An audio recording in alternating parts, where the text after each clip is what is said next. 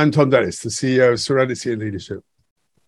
We're premier conflict resolution, culture integration, and change specialists, and we help businesses overcome challenges and achieve successful, lasting outcomes whilst always putting their people at the heart of the business. Today, I'm delighted to welcome Catherine Llewellyn to our podcast. Catherine is a master humanistic psychologist, and she helps successful entrepreneurs, executives, and business owners master their full power and potential, leverage their opportunities, and elevate their lives. Wow. Hello, Catherine. Follow that. Hello, Thom. Thanks for inviting me. Ah, it's a real pleasure to see you again. So, you describe yourself as a master humanistic psychologist and a type A wrangler. That's um, right. Help me understand what those terms mean. well, um, a, a, type A wrangler is um, it's a term I came up with actually, because I, I noticed over the years that I seem to have a sort of unusual facility for working with the type A person. And, you know, uh, often practitioners say, you know, type A people are really difficult to work with, they will say, because they will say type A's are rugged individualists. They know who they are.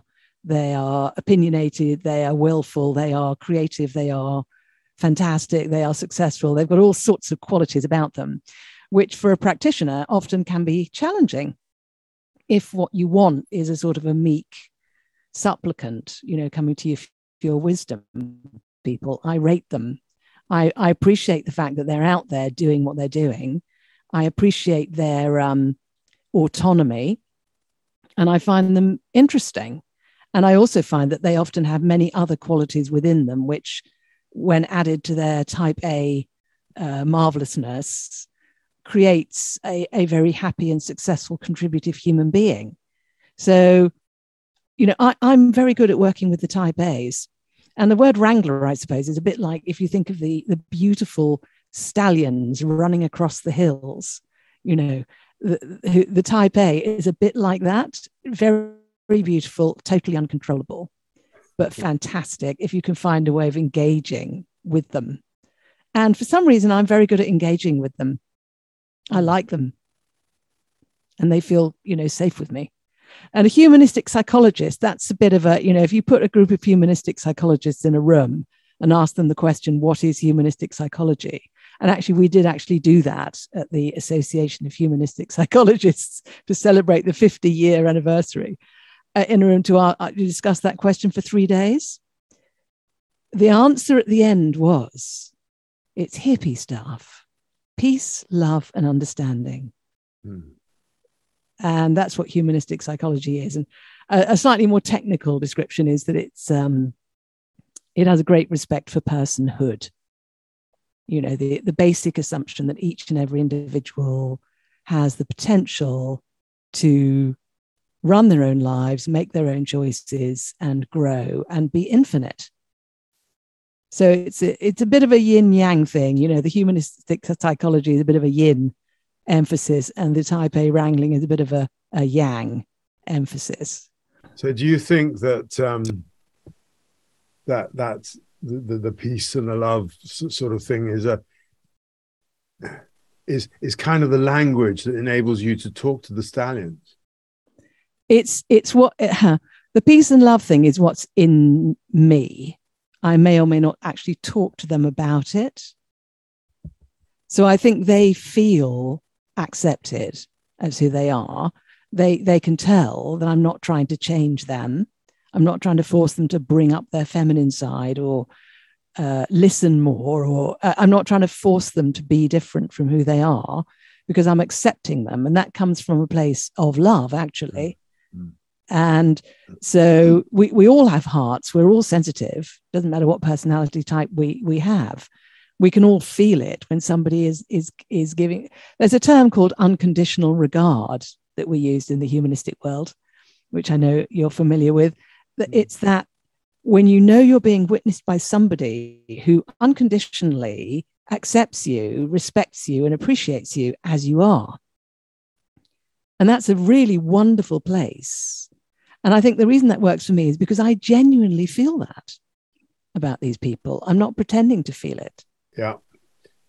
That sense of respect, which actually is so um, unusual these days.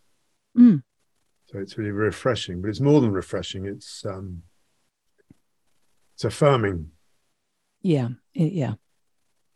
And of course, to, to get to a place where I were am able to do that, I of course have had to, to go on a long journey myself in order to be in a place where I fully respect myself, because I can't offer that to somebody else without first having that relationship with myself. So any uh, experienced or successful, really good humanistic psychologist will be somebody who has who's done a long, long journey within in order to come to terms with aspects of themselves and actually really ground their self-love, mm. which then enables them to be in a position to offer that to others. That under, underpins, I think, so much of the work that I think both of us uh, try and do. So very important. Thank you.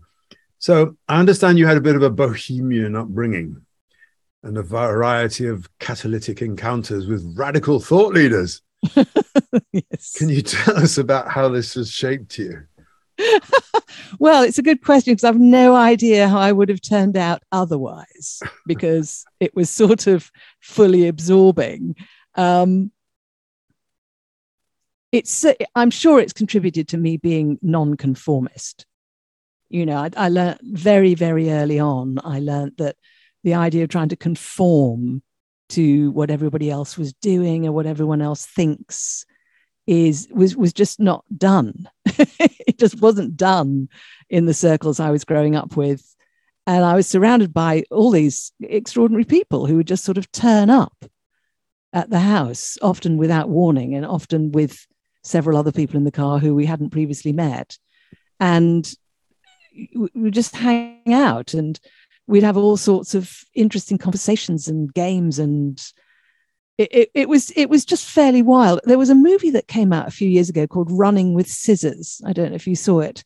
Um, it, it, was a, a, psychologist and his children and the upbringing they had. And running with scissors was a brilliant metaphor because for us running with scissors was what you're supposed to do. You know the the whole business of doing the thing which other people would consider to be risky or consider to be not sensible or a bit out there is is what we just did. You know i, I remember my father started talking to us about the the notion that um, we don't actually know for sure that we've been here as long as we think we have right? And you're six you're six years old right? And someone's saying this to you and you're saying, well, what do you mean? He said, well, for all you know, you just popped into existence right now. Well, what do you mean? What about all my memories? Yeah, you just popped into existence with all the memories as if they were real. Right now, this was a normal conversation in our household at, when I was six.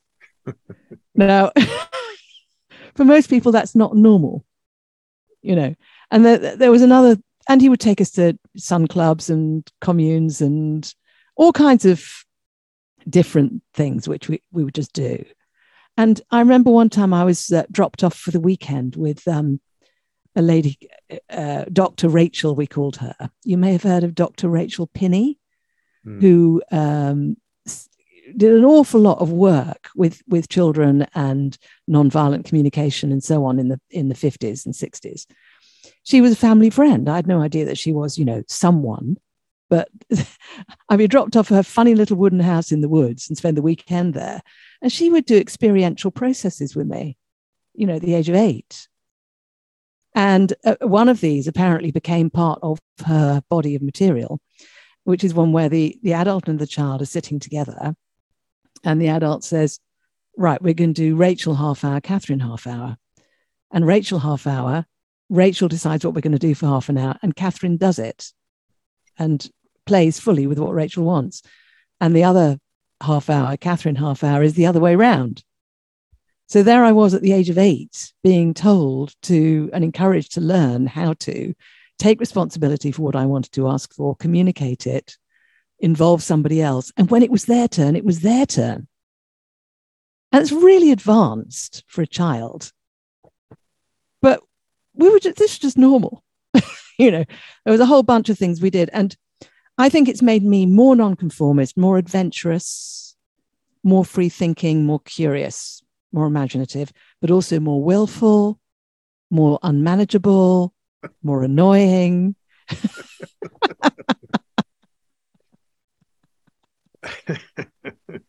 I could go on. Yes. And actually, that evokes uh, what's that book? The, the, the Women Who Run with Wolves.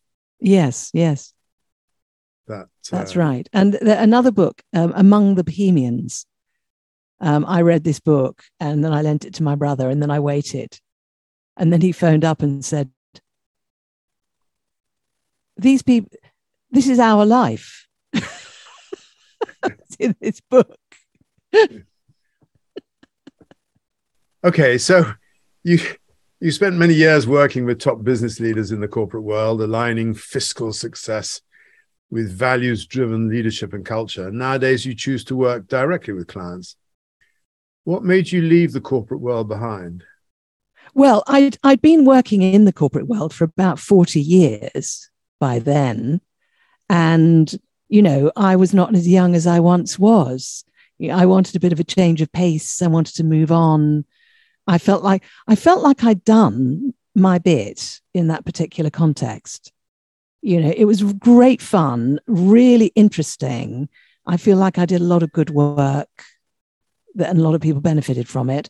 And also, it's hard work, you know, all the travel and dealing with all the admin of dealing with corporates.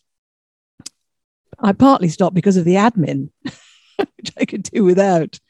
Uh, but also, another element of it, which which in one way empowered the work, but in another way was something that perhaps sometimes we could do without, is the third person in the room that's always there, uh, kind of metaphorically, when you're working with corporate clients, because the, the, the, the company is paying for the work.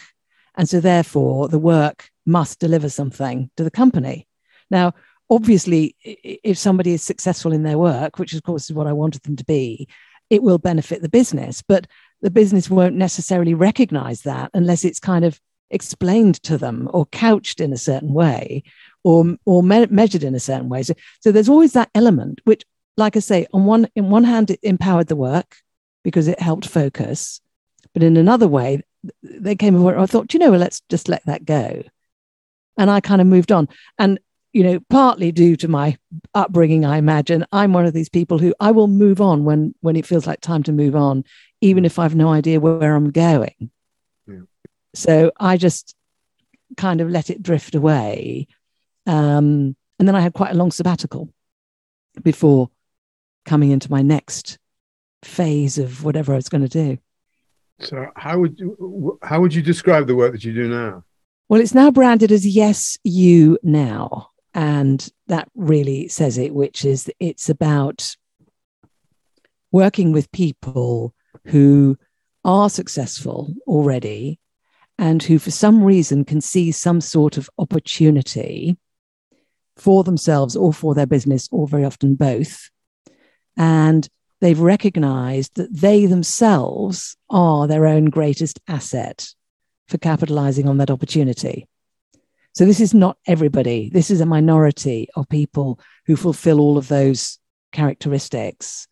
And those people will very often say, right, it matters to me how quickly I capitalize on this, this opportunity. And it matters to me what it feels like and how I experience doing that. So I want to do this in a way that's as fulfilling for me as possible. And I want to grow because I'm my own greatest asset. I want to work myself as an asset. And I think I would like some expert help with that. So that's the kind of work I'm doing now. And, and the way that it's applied is a little bit different from how it was under the Inspiring Change banner, because now I work with people for shorter periods of time over a shorter duration. Because we're, we can jump into it much, much faster now because we don't have to worry about all the corporate stuff. Mm. They, they, they, if they need, it's their business anyway. So if they want to tell people in the business about it, that's up to them. But that doesn't have that. Our work is not predicated on that in any way. It means we can just literally have a conversation and start work the next week, yeah. and just get on with it, and we can jump in and, and jump through it in in a much much more leveraged way. I would say. So, without giving away uh, any uh, particulars, what, what would be an example of the way that you would work with someone now? Well, I'm often working with people on Zoom now.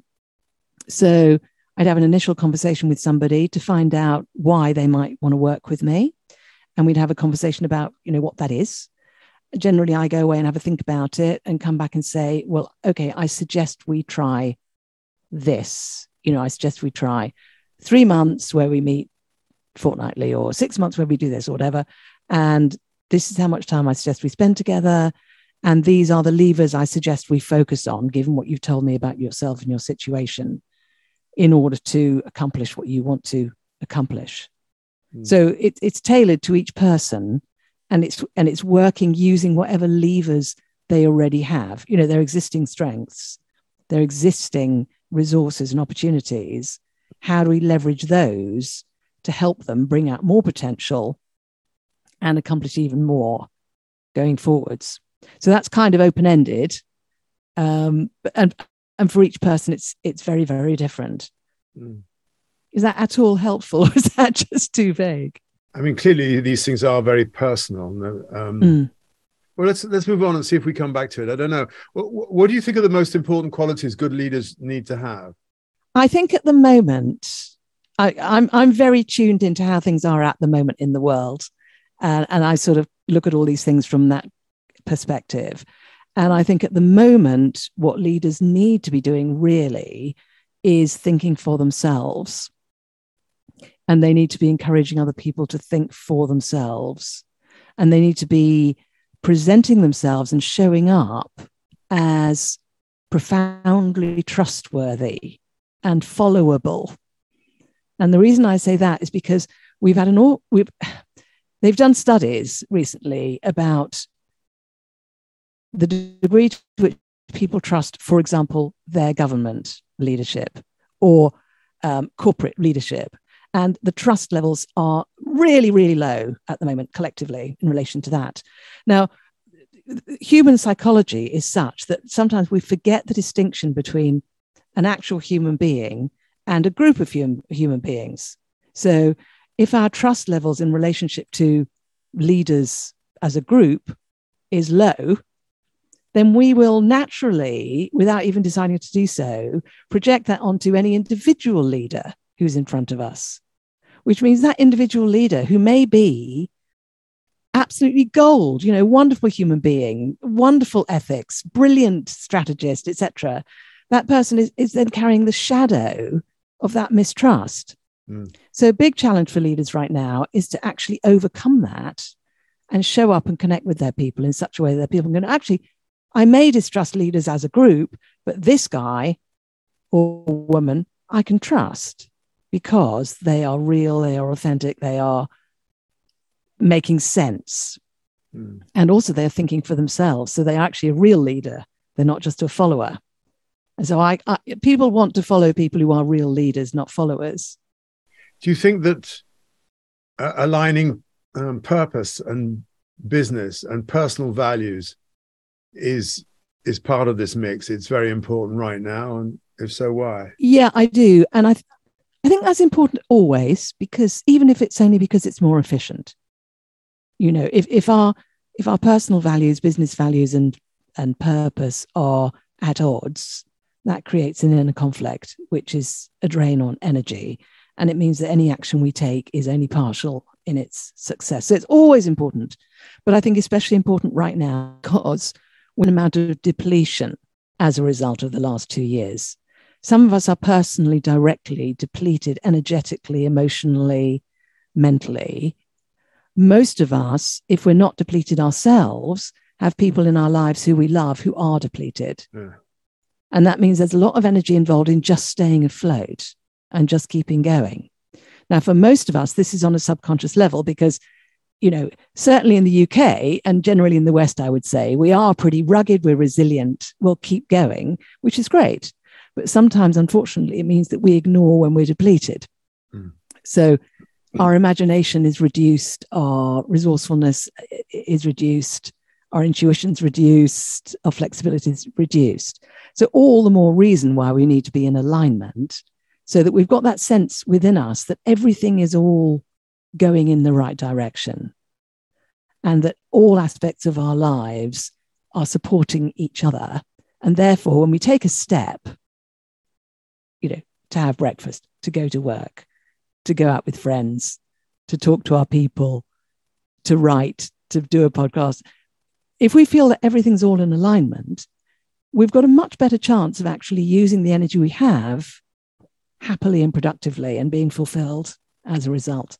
And we're also that much more attractive to our people in terms of being trustworthy, linking back to the previous one.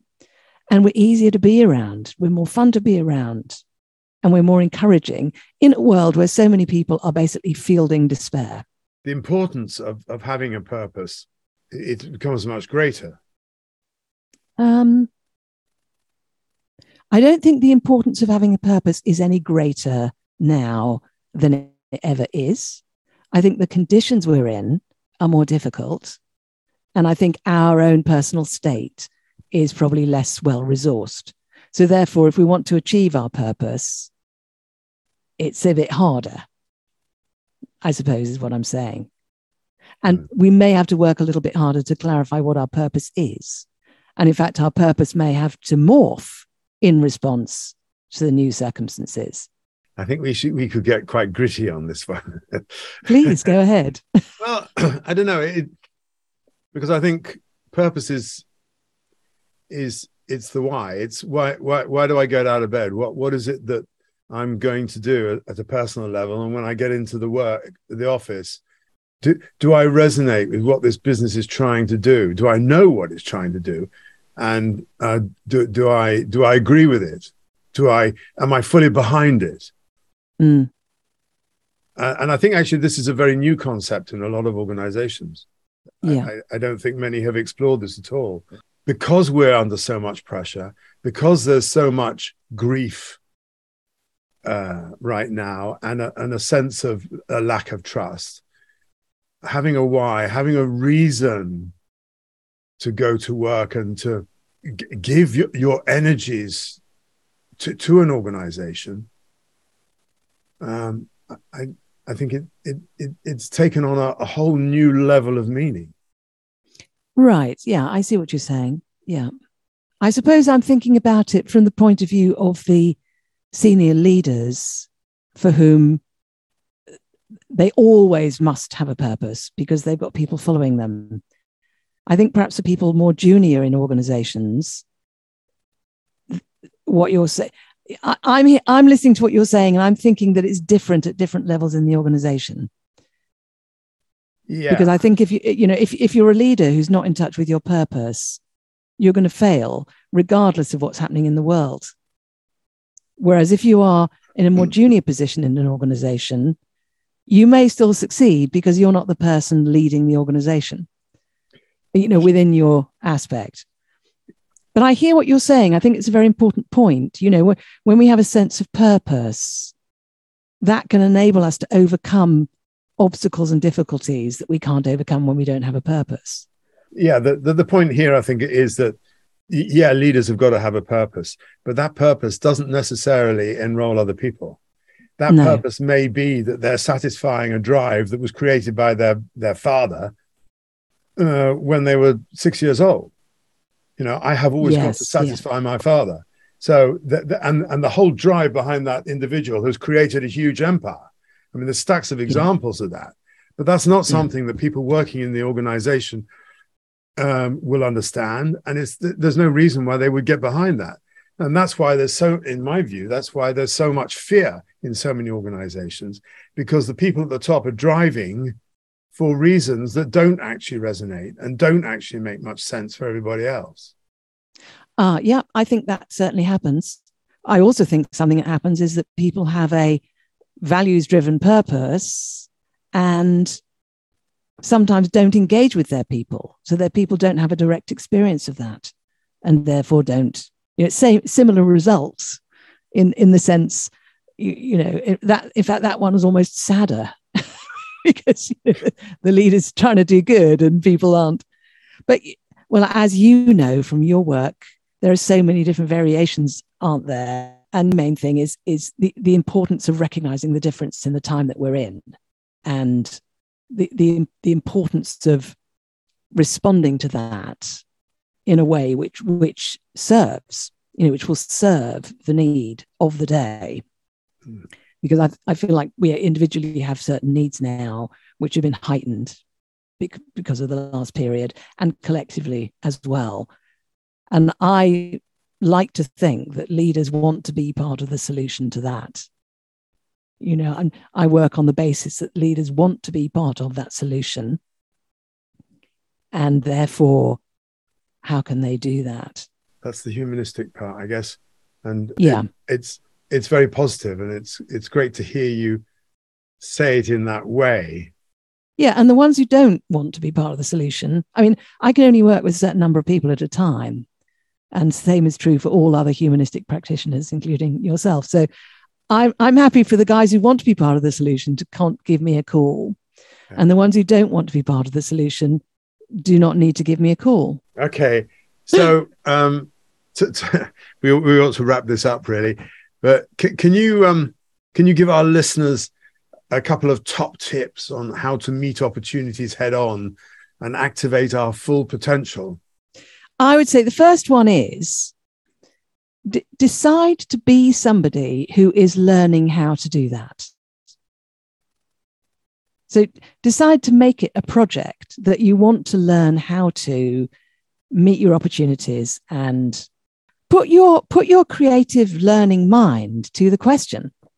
You know rather than look outside to how did you how do you do it use the fact that you have or found your own answers to things all through your life. Apply that faculty to those questions.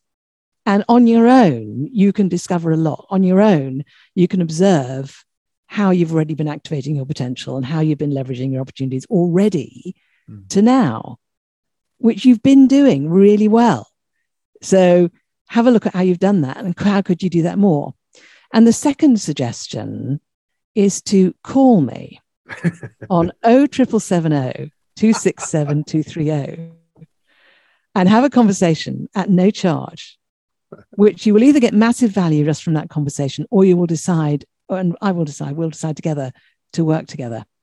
Well, there you go. You, you, you've uh, taken me to the, the next thing is how, how do people get in touch with you, Catherine? yes, call me. Oh, or call or WhatsApp if you're overseas. Um, zero zero. It's zero zero four four triple seven zero two six seven two three zero if you're overseas or in the UK. O triple seven zero two six seven two three zero. If you'd rather find out more about me without committing to a phone call, um, you can listen to my podcast, Truth and Transcendence, which is an ampersand in the middle on which Thom, your good self, were one of the early guests. In fact, the first guest. That's a, an excellent podcast, in my opinion.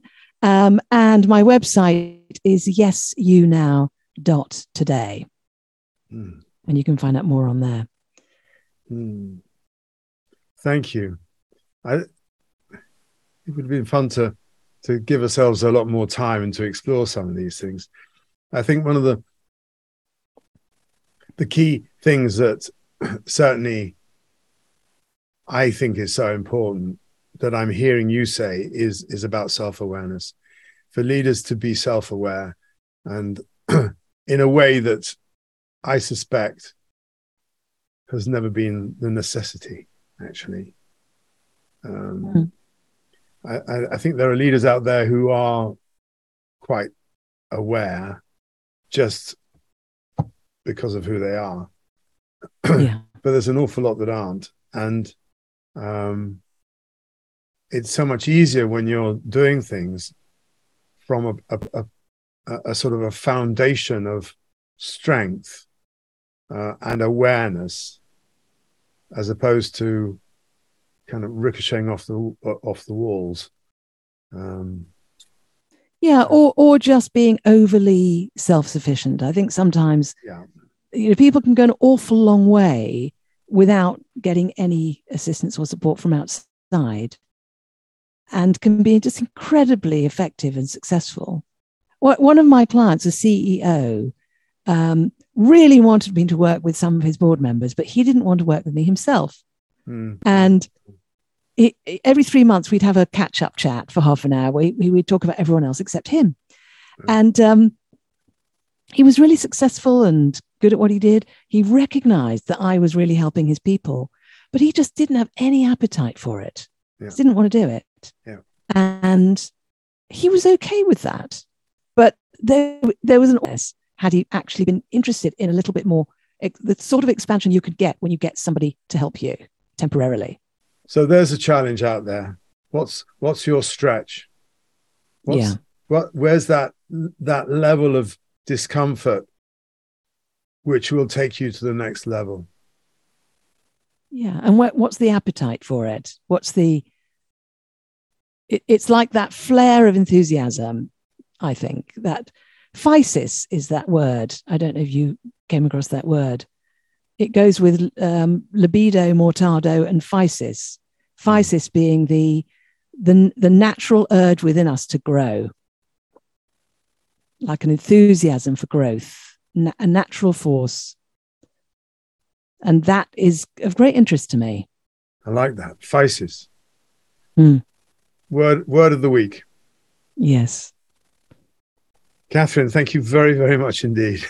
My absolute pleasure, Thom. it's been great to talk to you and uh, to, to hear your viewpoints because they're, they're, they're grounded in um, uh, love and respect, which I really hear in what you say. Love and respect for the people that you work with. And, and I, I think that's probably one of the reasons a lot of people want to work with you. So it's great. Thank you. Thank you. Thank you very much.